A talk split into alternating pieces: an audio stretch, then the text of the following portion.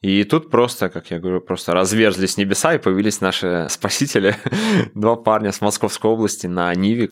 И мы едем, у нас сломанные дроны, у нас сломанный жесткий диск с а, тремя неделями фотографий с нашей поездки. А у нас а, сломанный задний амортизатор машины, мы едем такие, ну, все кажется плохо, но мы вроде едем. А это один летательный аппарат, который сел в болотах. Сел в болотах и лежит там уже 40 лет. Мы нашли стремянку, тащили ее километр. Пришли, и оказалось, что там заварили дырку, в которую надо залезть. Всем привет! Это Маша Преображенская и подкаст «Гений места», который помогает людям путешествовать во времени и пространстве. Для начала хочу сказать вам огромное традиционное спасибо за то, что подписываетесь на подкаст на всех платформах, где слушают подкасты.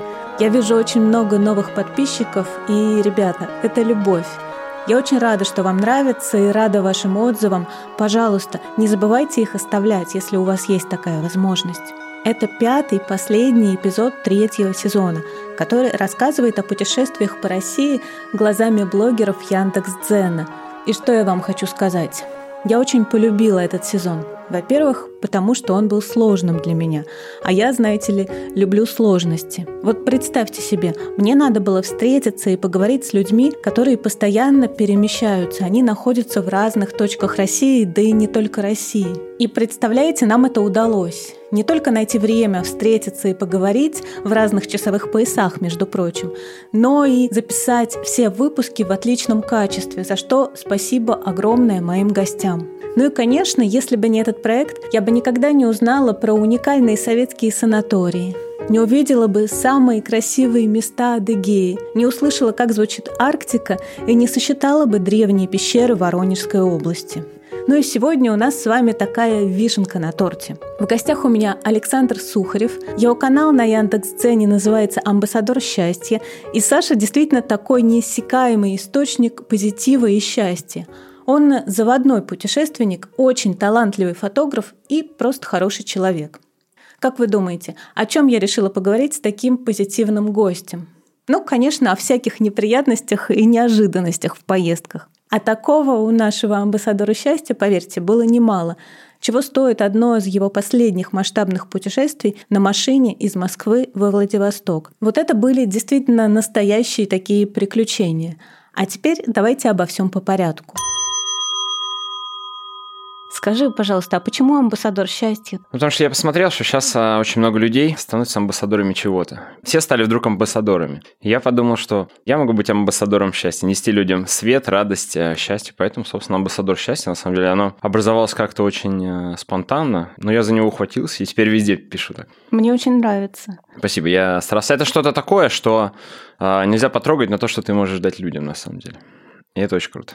И блог твой в Яндекс.Дзене мне тоже очень нравится. Там совершенно восхитительные фотографии и Спасибо. все ваши съемки, которые вот с высоты сняты. Я как раз сегодня готовилась к нашей с тобой встрече и просматривала это все. Это, конечно, невероятно красиво. Стараемся, чтобы каждый день прошел не зря, чтобы каждый день что-то делать, искать, находить, э, ездить, снимать и Примерно где-то год назад я написал пост, что чувствую себя самым счастливым человеком на свете. И на самом деле за этот год, кажется, мы улетели куда-то в космос в плане того, сколько мы всего сделали, и не намерены останавливаться, только вперед. Кстати, о полетах. Я знаю, что ты очень резко изменил свою жизнь, свою карьеру, если можно так сказать. Ты проектировщик вертолетов по профессии, да? Есть такой, да. В принципе, Инженер.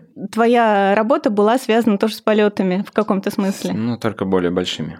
И ты в какой-то момент все бросил и решил, что будешь путешествовать ну, и рассказывать об этом. Ну, как бы я путешествовал, когда я работал. Это было, конечно, гораздо меньше. Это было так, что ты мог делать только выходные или по праздникам. Но со временем ты просто понимаешь, что ты сидишь на этой работе. Она очень классная. Я очень люблю работать. Я не люблю сидеть просто так и получать деньги просто так. Это очень скучно, и это какая-то неправильная тактика, на самом деле, ведения жизни. Я просто понял, что я сижу и не приношу никакой пользы людям. И здесь самое главное просто взять и однажды решиться все это сделать. Тяжело очень было уходить, на самом деле, но я понимал, что надо это делать. Вот уже больше двух лет. Живу абсолютно так, как хочу, делаю то, что хочу, реализую проекты, которые рождаются в голове, и это очень круто. Мне кажется, так и надо, что не надо сидеть там, где тебе тяжело и плохо, надо развиваться. И у тебя все это совпало как раз с началом нашего нового времени, связанного с эпидемией ковида, да? Ну, можно сказать так, да. Это было в конце все-таки 19-го, где-то там в Китае это началось. Ну, поначалу, конечно, когда ты уходишь, ты думаешь, сейчас у меня развязаны руки, и все будет очень классно. А потом ты такой, полтора месяца проходит, и ты такой, так, что-то как-то не очень складывается. Ребята, которые меня куда-то звали, сказали, что, Саня, подожди, у нас тут сложные времена. Ты понимаешь, что надо, как бы, ты зависишь сам от себя, и тебе надо идти вперед как паровоз, на самом деле. Люди стали тянуться, я стал ко всем открытым, и все стало очень круто. Ну, я так понимаю, ты такой настоящий амбассадор счастья. С тобой происходит только хорошее. Ну, да, как бы, мне кажется, я верю в то, что если ты делаешь добро, то добро к тебе притянется а мне все больше хочется узнать о каких-то таких сложных моментах в путешествиях. Я читала в твоем блоге, что, например, у вас ломалась аппаратура во время этого большого путешествия из Москвы в да, Владивосток. Не, неоднократно. Ну, теперь все, скандалы, интриги, расследования. Поехали. Необычные ситуации, которые с нами происходили. В поездке по России, да, у нас на третий день упал дрон, который служил нам верой и правдой много лет, который никогда не падал, и тут он вдруг упал. Ну, так получилось, что случайно я нажал не ту комбинацию, у меня заглохли движки в полете. Вернусь чуть назад. 2017 год, мы поехали в Абхазию. Все классно, мы все посмотрели. Последняя ночь у нас, э, мы поставили палатку рядом с машиной, у нас разбили стекла машины, вытащили всю технику. Я ехал в Абхазию с тремя рюкзаками, уехал в одной толстовке. Налегке. Да, украли всю технику, и эта ситуация, на самом деле, мне кажется, она очень многому научила меня, к тому, что, ну, блин, если это произошло, это произошло, ты уже ничего не можешь сделать, тебе надо просто смириться и как бы просто пытаться выйти из этой ситуации. И когда в последующем я уже попадал в какие-то ситуации, вот, например, были в Мурманске, у нас там сломалась машина там, где никто не ездит, там ребята все на фанике, я говорю, ребята, ну, ну что делать? Мы, говорю, в сложной ситуации, надо просто взвешенно все посмотреть. А что тогда с машиной случилось? В Мурманской области есть прекрасное место, называется полуостров Рыбачий. Там находится самая северная точка европейской части России. Мыс Немецкий называется. Прекрасное место, где ты стоишь, смотришь на Баренцево море, понимаешь, что там ничего нет впереди больше. Полуостров Рыбачий, он соседствует с полуостровом Средний, где есть очень такая популярная достопримечательность, называется «Два брата». Это такие две скалы отдельно стоящие. Два брата. Два брата, или их еще называют братья, это такие 30-метровые глыбы черного цвета. Они очень эффектные. Особенно на закате на них интересно смотреть. Они напоминают таких гигантов. А кому-то напоминают готовящихся к взлету птиц с вытянутыми шеями. На самом деле эти скальные станции в северо-западной части полуострова Средний уже давно привлекают туристов. Мне кажется, уже не одно столетие сюда приезжают люди, и путешественники приезжают, и исследователи приезжают эти каменные стуканы вытесаны самой природой. Они очень яркие, потому что сильно выделяются на фоне остального ландшафта. В окрестностях нет ничего подобного, и считается, что это уникальные геологические образования. Кстати, если говорить об окрестностях, то в пределах километра от этих братьев находится еще одно интересное место. Называется оно «Берег рыжих камней». Это такие тоже причудливые скалы, разные валуны, изъеденные ветрами и эрозией. И люди тоже приезжают сюда фотографироваться, и когда свет падает определенным образом, то можно представить, что это какие-то фантастические фигуры, животные, люди, какие-то загадочные существа или предметы. Тоже такое необычное очень место. Но я немного отвлеклась, давайте вернемся к братьям. Саамы Коренное население этих мест считает эти скалы священными. И здесь действительно веками совершались жертвоприношения. Самы приносили сюда туши оленей, рыбу и проводили специальные обряды, чтобы задобрить духов. Также существуют разные предания, связанные с этими местами.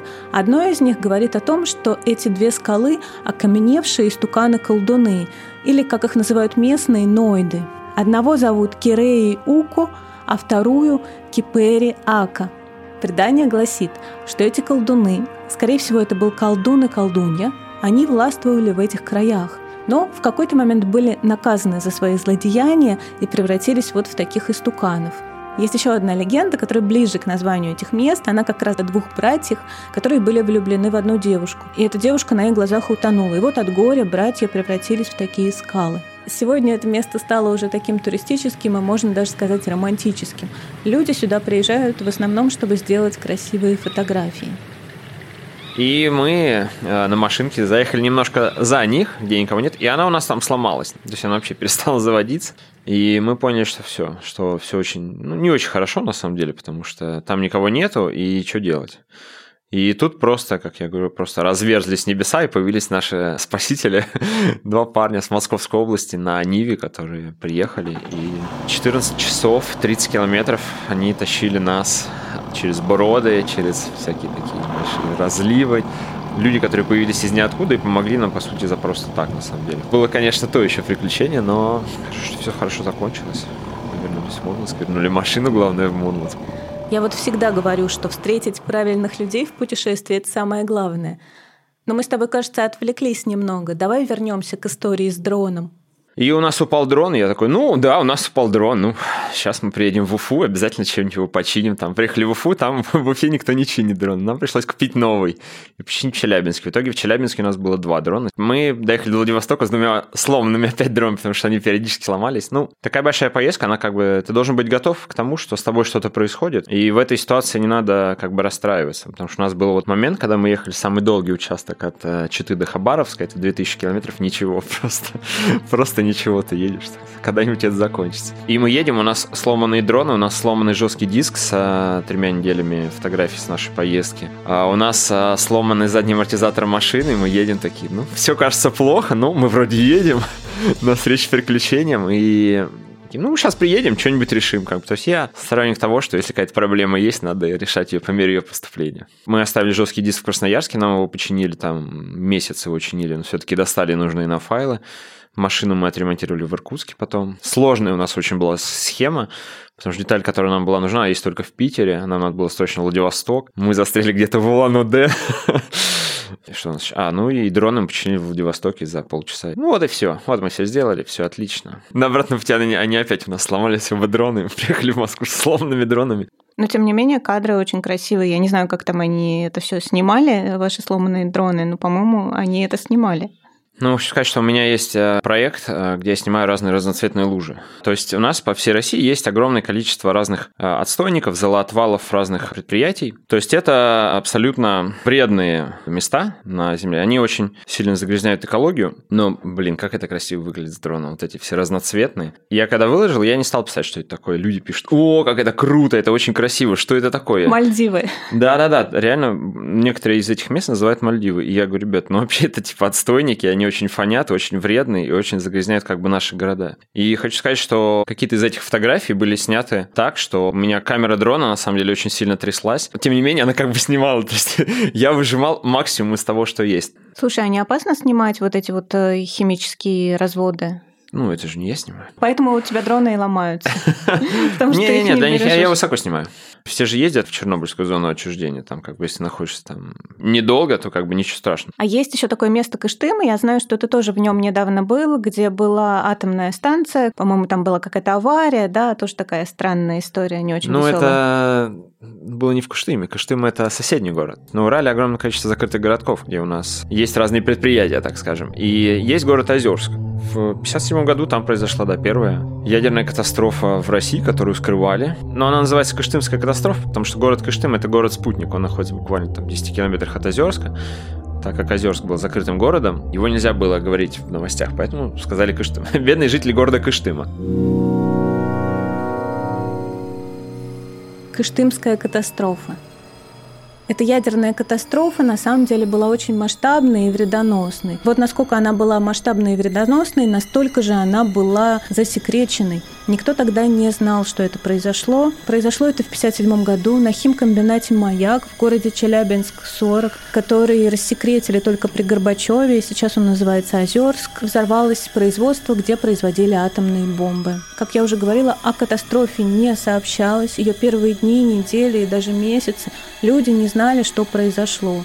Вот представьте себе, деревню накрыло облаком – да, и огромные черные хлопья повисли на крышах домов. Понятно, что очень многие люди были отправлены на ликвидацию, и потом местные жители рассказывали, что они шли на эту ликвидацию в обычной одежде, стирали ее, мылись в бане, и только спустя какое-то время к ним пришли специалисты, которые измерили фон, например, в той самой бане, после чего баню разобрали и просто увезли какой-то момент, когда на государственном уровне стало понятно, что это серьезная катастрофа, которая будет наносить и наносит вред здоровью людей, людей стали из деревень выселять. Рушили дома и увозили, увозили землю. Вещи и строительный мусор закапывали в специальные могильники. Вот это самое радиоактивное облако, оно накрыло около тысячи километров на территории Челябинской и Свердловской областей. Уже позже, в 60-е годы, здесь были созданы специальные научно-исследовательские медицинские организации. Людей старались как-то оградить от всего этого, людей проверяли, здоровье их проверяли, но, конечно, катастрофа нанесла огромный вред и человеку, и природе.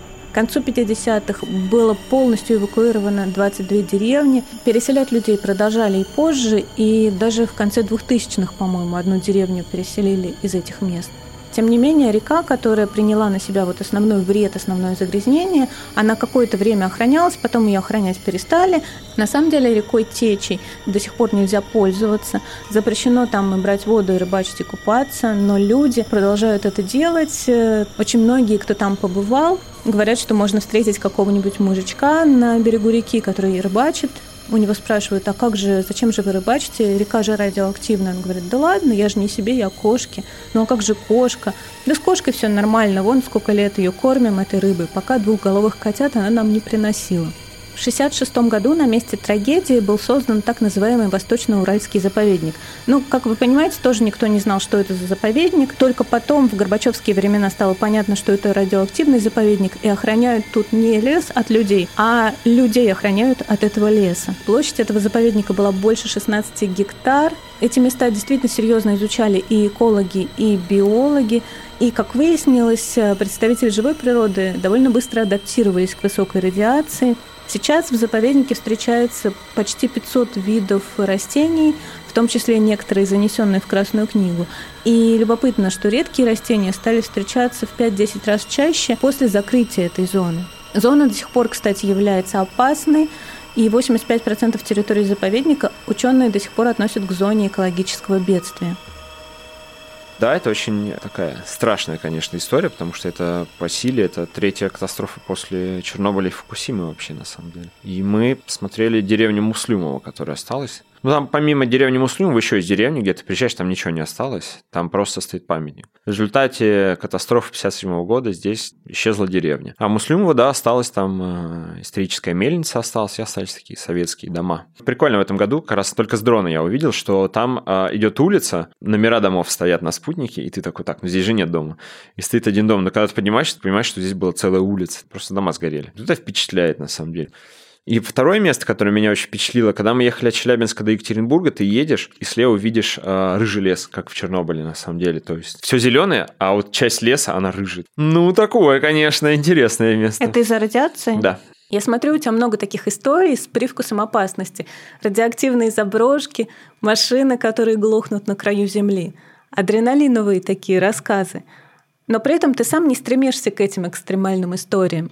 Я к ним не стремлюсь, они сами меня находят. И я как бы такой, ну, прикольно, есть что рассказать. Потому что когда поездка прошла, ну, когда все прошло по плану, это как-то, ты такой, ну, да, все прошло по плану. У нас, например, была в, в этом году в Владивостоке классная история. Мы приплыли на остров, остров Аскольд, это крайняя точка Владивостокской крепости. Он э, сейчас э, необитаемый, то есть раньше там жили военные. Мы приплыли на нее и не смогли с него уплыть. Приплыли, ничего с собой не взяли. Остров выполнен в форме такого седла, и ты заходишь в тихую бухту, где там нет нету волн, спокойно высаживаешься, переходишь остров на ту сторону, со стороны моря обратно запрыгиваешь на лодку с пляжа. И мы пришли на этот пляж, и там просто дикие волны. Наша лодка стоит, говорит, я не могу вас забрать, ребят. Я говорю, давайте что-нибудь придумаем. Короче, мы целый час с помощью двух э, якорей, подкидывал якоря, постепенно подходил к берегу. Мы дошли до самого дальнего камня от берега. Я как э, начальник группы, так сказать, прыгнул в воду, встал между лодкой и камнем вот так вот, и люди просто по мне, по плечам переходили в эту лодку. Какой-то момент я вижу, что идет волна на эту лодку, и я понимаю, что сейчас этой лодкой меня может придавить камень. Я там отплыл чуть-чуть, капитан орет. Потом мы плыли 25 километров по 4-метровым волнам, это очень, на самом деле, веселое развлечение. Никому, никому не советую, особенно сидеть сзади, потому что каждая волна меня вот просто. Мне кажется, что на... когда мы приплыли на берег, я на 100% стоял из морской воды. Ну и в этом году, вот недавно в Дагестане мы были, плавали на очень классный восьмой цех а, завода Даг Дизель. Это бывшая испытательная станция торпеды. То есть она находится в трех километрах от моря. Восьмой цех завода Даг Дизель. Это место называют еще Дагестанский форт Боярд. Это такое сооружение, оно стоит одиноко в Каспийском море, как уже говорил Саша, оно стоит где-то в двух с лишним километрах, ну почти в трех километрах от берега. Начали строить этот цех в начале 30-х годов. Инициатором строительства был сам Серго Орджоникидзе. Строительство тоже было очень непростое, то есть построен он был не прямо в море, а построен был на берегу на специальном каменном основании, его отлили, потом в полузатопленном состоянии отбуксировали это основание в море, и там уже достроили и подводную, и надводную часть. На самом деле у башни есть довольно большая масштабная подводная часть. Раньше ее называли массивом, и объем там 530 тысяч кубометров. Можете себе представить. Площадь самого цеха составляет примерно 5000 квадратных метров. Цех начал работать в конце 30-х и сразу же стал секретным, и отсюда огромное количество легенд, которые существуют вокруг него. Например, говорили, что здесь создается биологическое оружие, что, конечно же, неправда. Еще говорили, что руководителя цеха зовут Тамара, это тоже очень забавная такая легенда. На самом деле Тамарой звали не начальницу восьмого цеха, а Тамарой называли башню. Так ее окрестили приезжавшие сюда ленинградцы из НИИ гидроприбор. Это связано с тем, что эта пристрелочная станция напоминала им замок царицы Тамары. Что же на самом деле происходило в восьмом цехе? Здесь испытывали морское вооружение. Задачей цеха была пристрелка и проверка торпед. Проверяли их скорость, проверяли траекторию. Само оружие производилось других цехах завода, затем торпеды транспортировали в этот морской восьмой цех и запускали в море. Потом их перебирали, просушивали и отправляли туда, где они были нужны. Вы спросите, как такой опасный цех мог находиться всего в двух с лишним километрах от берега? Ну, в те времена, видимо, это было в порядке вещей. Правда, работники завода уже потом, когда все рассекретили, рассказывали, что в 1954 году во время испытаний произошел инцидент. Торпеда вылетела и попала на Каспийский пляж. К счастью, никто тогда не пострадал. Вообще это очень интересное предприятие. Говорят, что когда было время штормов, работники могли жить на станции до двух месяцев. Цех был прекрасно оборудован. Там были не только сами производственные площади, но и лифт, столовая, гостиница и даже спортзал и библиотека. Еще удивительно, что на полу там лежал паркет. И своя электростанция у восьмого цеха была. Самые тяжелые времена пришлись, наверное, на военные годы. Здесь люди работали в несколько смен. Рассказывают, что даже дети работали, потому что катастрофически не хватало рук. До 41-го ежегодно завод выпускал полторы тысячи торпед, а вот в 42-м он уже выпустил три тысячи. И потом объемы росли. Вообще восьмой цех давал больше половины всех используемых Советским Союзом за время войны торпед. В 1943-м Дагдизель эвакуировали, уже очень близко подошел немец. Эвакуировали в Алма-Ату, где предприятие и просуществовало до того, как развалился Советский Союз. И, наверное, уже в послевоенные годы цех потерял свою такую сильную значимость. До 1959 года здесь еще проходили регулярные испытания, потом время от времени серийно стали происходить, а в 1966 году работа прекратилась вовсе. Все потому, что в конце 50-х торпеды стали глубоководными, а достаточно достаточной глубины не было вокруг восьмого цеха. До 1976 года он стоял под охраной. Потом его с охраны сняли, уничтожили архивы, убрали оттуда пиротехнику. Очень сильно на внешний вид восьмого цеха повлияли 80-е, потому что в это время военные моряки испытывали экраноплан, такая секретная на тот момент разработка, судно, летающее над поверхностью Земли и моря.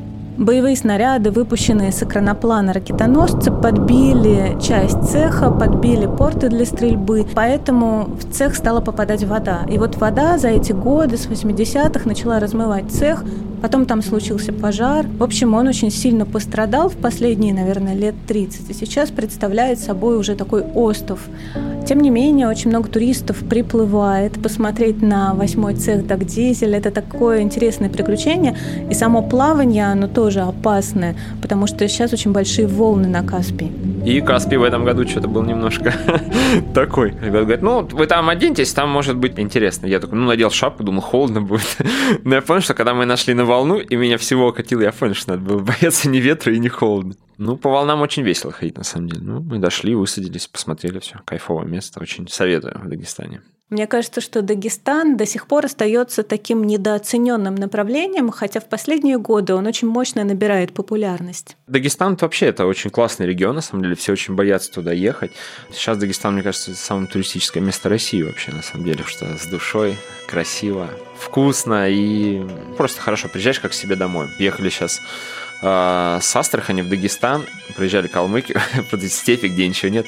Ты заезжаешь в Дагестан, уходишь из машины, и ты такой, я приехал домой. Все братья. И они все такие довольны. У нас был случай, когда у нас в Дагестане, на границе с Азербайджаном, там есть тропический лес, Самурский лес называется, там лианы растут. Мы такие читались лианы, там Самурский лес, красиво. Мы приезжаем, да, зачем мы сюда приехали вообще в такую, да. И самое обидное, что мы там застряли. То есть ехали на двух машинах. Мы застряли первой машиной в лесу, где никого нету. Ну, кое-как дозвонились до какого-то там дагестанского тракториста. Это вообще очень дикие края. Он приехал, вытащил нас. Когда мы ехали, у нас с второй машины вывалился двигатель. я не знаю, как так происходит, если честно. А он вывалился, я просто смотрю, что у нас двигатель вот так вот болтается. Ну, там э, лопнула одна деталь, подушка безопасности называется. И весь аул, по-моему, стремился нам помочь, на самом деле. Это так круто, когда ты такой так, все говорят, что они опасные. Но, блин, они нам помогают просто безвозмездно, они нас везут. Где же здесь подвох-то? Да-да-да. И вот сколько мы уже четвертый или пятый год ездим в Дагестан, и каждый раз ты натыкаешься на эту доброту, искренность, очень классно. И мне очень нравится привозить людей в Дагестан, потому что все приедут такие немножко на стороже, но после вот таких ситуаций все такие, а, круто.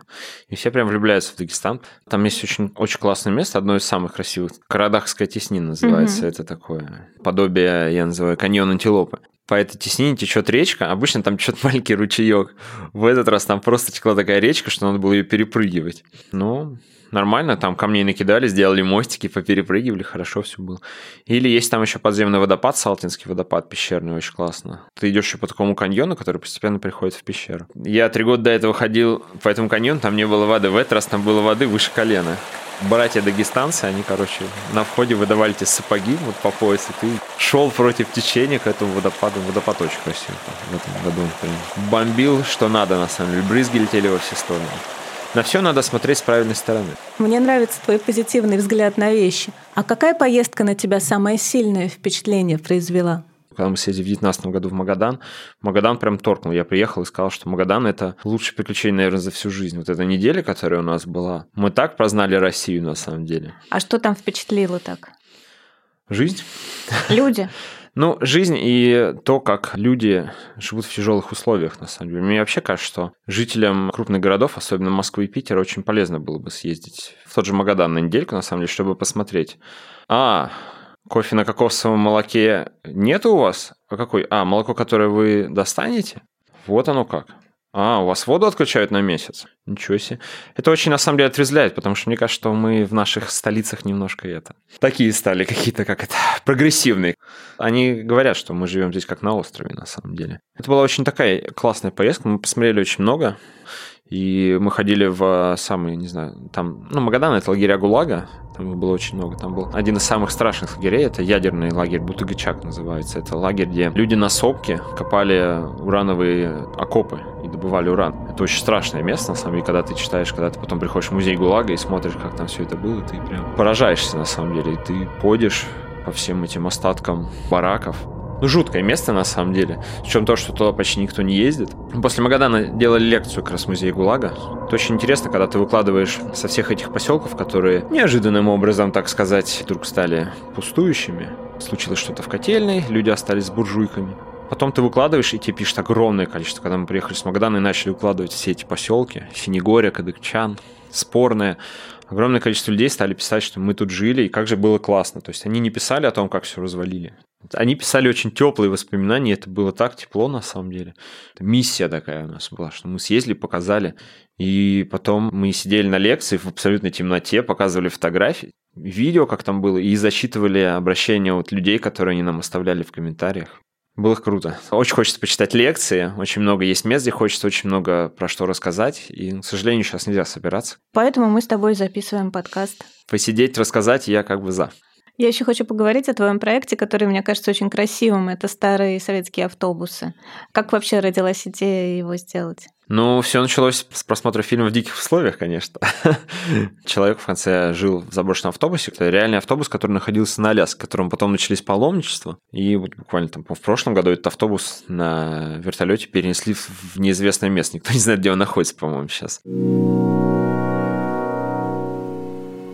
Тот самый автобус, да, история перемещения легендарного автобуса, который много лет стоял в Аляскинской глуши на Stampede Trail, очень занимательная, но и не менее трагичная. Все началось в 2007 году, когда на экраны вышел фильм «В диких условиях». Очень громкий фильм, фильм Шона Пена, который два раза был номинирован на «Оскар», получил «Золотой глобус». Люди ринулись на Аляску посмотреть на тот самый автобус, эти самые места, где погиб герой фильма Крис МакКэндлесс. Да, надо сказать, что фильм снят по роману, а роман написан на основе реальных событий. Роман вышел в 1996 году, но вот паломничество на Аляску началось именно после фильма. Где-то в 2009 году люди очень активно начали посещать эти места на Аляске. А места, надо сказать, очень опасные. До ближайшего городка здесь 50 километров.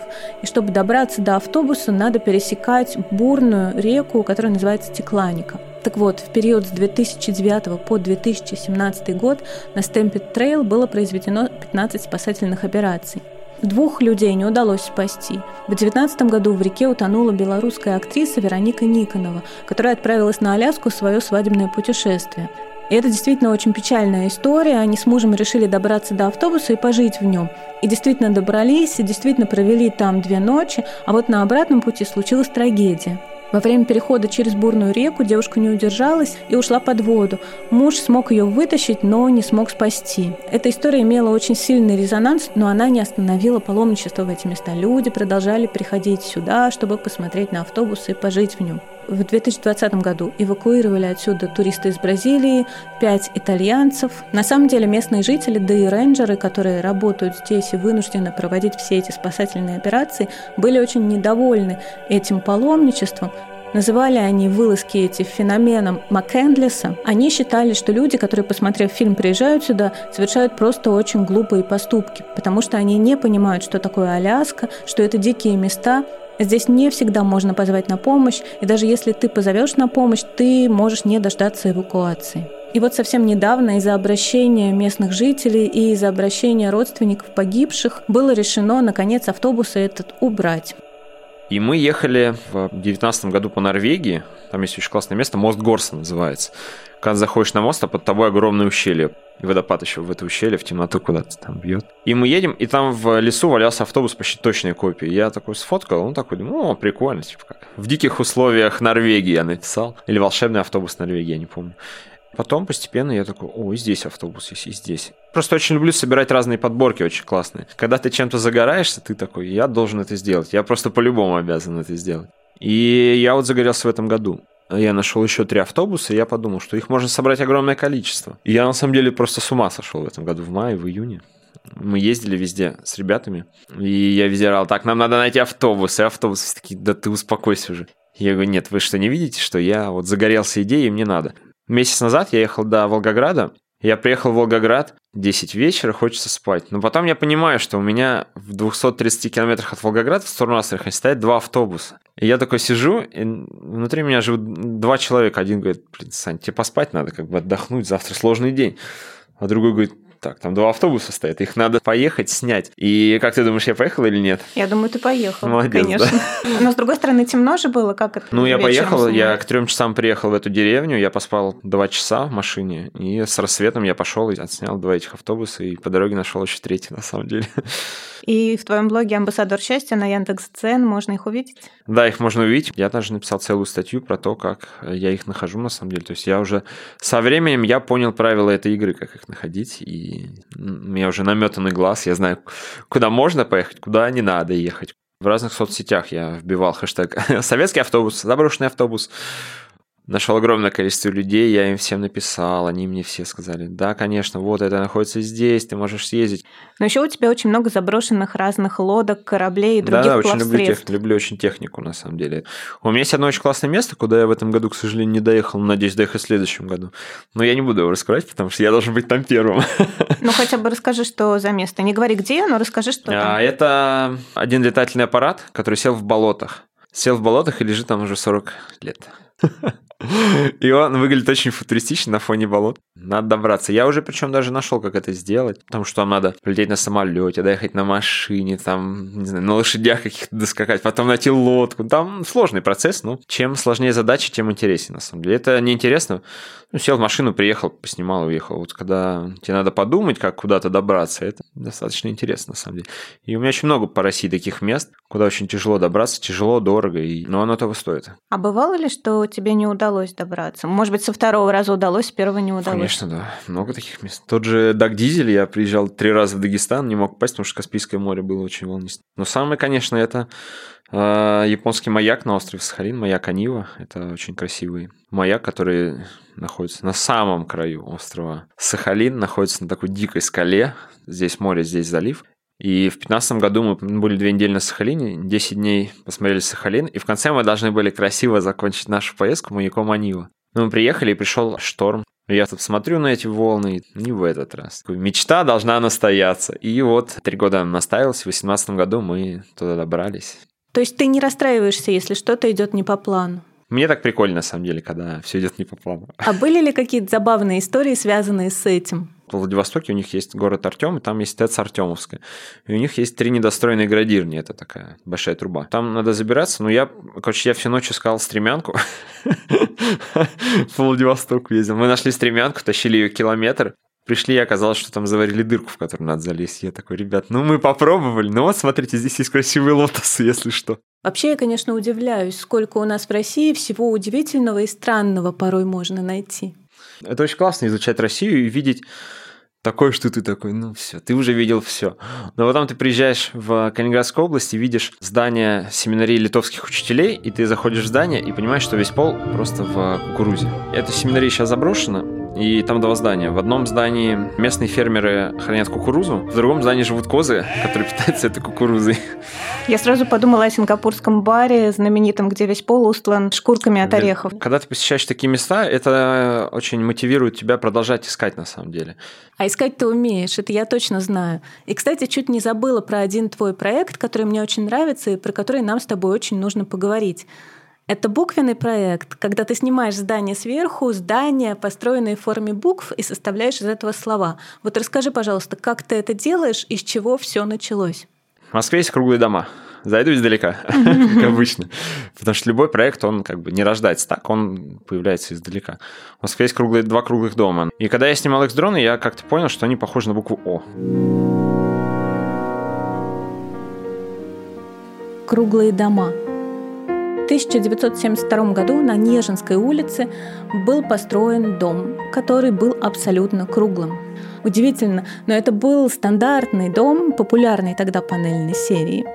И поскольку в той панельной серии была допустима погрешность в 6 градусов при монтаже самих панелей, архитекторы воспользовались этой возможностью и превратили типовую девятиэтажку в кольцо диаметром, внимание, 155 метров. В доме было 26 подъездов. Представьте себе, как сложно было найти нужный подъезд в этом доме. Минут 10-15, наверное, приходилось потратить. Дом строили в преддверии Олимпиады 80. Задумка была такая. Московские архитекторы планировали построить пять таких домов, чтобы из космоса в Москве были видны Олимпийские кольца. Но проекту не суждено было осуществиться. Спустя несколько лет, в 1979 году, действительно появился второй дом этой серии. Появился он недалеко от Мосфильма, на улице Довженко. Но третьего, четвертого и пятого дома строить не стали, потому что оказалось, что эти дома достаточно дорого строить и еще дороже обслуживать. Несмотря на то, что эти дома не стали героями Олимпиады, они стали героями, например, многих советских фильмов. Сказалась близость к студии Мосфильм. В этих домах снимали фильмы «Курьер», «Трагедия в стиле рок», «Артистка из Грибова», множество выпусков «Фитилей». Но, наверное, самые интересные кадры – это финальные кадры «Москва слезам не верит». Вот послушайте подкаст, возьмите и пересмотрите, пожалуйста, последние минуты «Москва слезам не верит», когда уже титры идут, и вы увидите такую вечернюю Москву, в которой начинают загораться окна. И вот один из жителей дома рассказывал, что осенью 1978 года, поздним вечером, всех жителей этих домов попросили включить свет в определенное время. И камера снимала этот дом, а потом она взлетает и панорамно уже показывает Москву. Очень красивые кадры. В 2015 году дом вновь стал героем одного проекта. Проект этот создала художница и фотограф Елена Холкина. Назывался он «Простыня». Елена ходила по квартирам и спрашивала жителей круглого дома об их жизни, о том, как они себя там чувствуют, о том, как они общаются, не общаются с соседями. После этого она создала такие простыни с их высказываниями и развесила их во дворе. Остались фотографии этого проекта, но я думаю, это не последний проект, в котором суждено будет поучаствовать этому уникальному дому, который создан в форме круга или в форме буквы О. И все, я такой, так. И ты стал искать буквы в Москве? Все России. Я mm. собрал почти весь алфавит. Я как бешеный сижу, смотрю, изучаю карты городов на тему того, где какие похожие. И реально я не представляю, как люди строили... Неужели не задумаешь, вот это прям чистая буква К в Уфе? Или в Омске ты приезжаешь, буква F. Самое-самое первое вообще, когда я сделал, это была надпись «Мне больно». Это надпись Около Воркуты есть шахтерский поселок. Хальмер-Ю называется. Там жили шахтеры, и в 95-м году их оттуда высели, причем их насильно оттуда высели. И поселок стал а, военным полигоном. Ну, Воркута ничего нету, и как бы побомбить поселок. И после этого на стенах поселка появилась надпись «Мне больно». Вот эта история, она меня так проникла, что я понял, что первая фраза, которая у меня будет, это будет фраза «мне больно». И я вот ее собрал из всех городов, я нашел и, а вторая была там про будущее поколение. Я выкладывал одно слово про слово, слово перемен я выкладывал. Я понял, что перемены какие-то, если они будут не на нашем веку, и я такой, значит, это слово надо выложить из детских садов. И я очень сильно заморочился, чтобы найти детские сады в форме этих букв, на самом деле. Но я их нашел. Там очень долгая история, как я там вот это все искал. И я сейчас в поиске нового, нужного, подходящего слова. Я могу, на самом деле, сейчас хоть спокойно «Войну и мир» Толстого написать из букв зданий. Но мне хочется найти вот именно то слово. Меня читает огромное количество реально классных интеллектуальных людей. То есть бывает так, что я что-то так на самом деле заверну, какой-то пост, и люди как бы понимают, и ты такой, блин, это кайф. Ты можешь просто сходить, всю жизнь фоткать эти заброшенные места. Ну, блин, для меня это стало немножко скучно. Мне интереснее стало это собирать какие-то подборки, искать, находить. И когда ты ищешь какой-то недостающий тебе элемент, там, последнюю десятую фотографию, и ты уже такой, все, я не могу уже искать. И потом ты случайно ее находишь, такой, вот он, этот ключ, который я вставлю в дверь и поверну, и все будет классно. Так и происходит. Если бы ты рисовал картину своих таких необычных путешествий из звуков, то какие бы это звуки были? Самый мой любимый звук – это звук тишины. Когда ты сидишь, и вокруг тишина, и ты просто наслаждаешься этим прекрасным видом. Это мне очень понравилось. В этом году мы были на Кольском полуострове, Мурманская область, на острове Шалим. Это абсолютно тоже необитаемый остров, любимый необитаемые острова. И там был очень классный военный городок. Даже местные, на самом деле, в Урагубе такие, ну, мы никогда там не были. Куда вы просите, чтобы мы вас отвезли? Так очень часто бывает, на самом деле, что люди, которые живут в городе, не знают, что они в городе есть. И мы приехали в этот поселок, залезли на пятиэтажку, и мы просто сидели, и перед нами был красивый вид, и была абсолютная тишина. Сильно начинаешь ценить вот это чувство тишины, когда никаких лишних звуков нету, никто не портит всю вот эту окружающую идиллию, ты такой немой свидетель всего этого дела.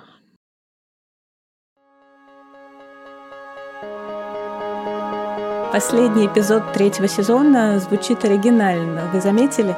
В конце, когда мы должны слушать звуки путешествий, мы с вами слушаем тишину. На самом деле мы долго думали относительно саунд-дизайна, думали, ну может ветер какой-нибудь наложить, а потом решили, да нет, не надо, пусть будет так. Вот сидишь ты, молчишь, думаешь о чем-то своем и строишь планы. Планы на новые поездки, возможно, самые неожиданные планы.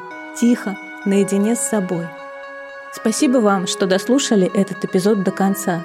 Спасибо за ваши отзывы, спасибо за подписки, спасибо за сердечки и за звездочки. Вы же понимаете, что я без них никуда. А теперь пришло время мне планировать новый четвертый сезон. Поэтому я ненадолго прощаюсь с вами.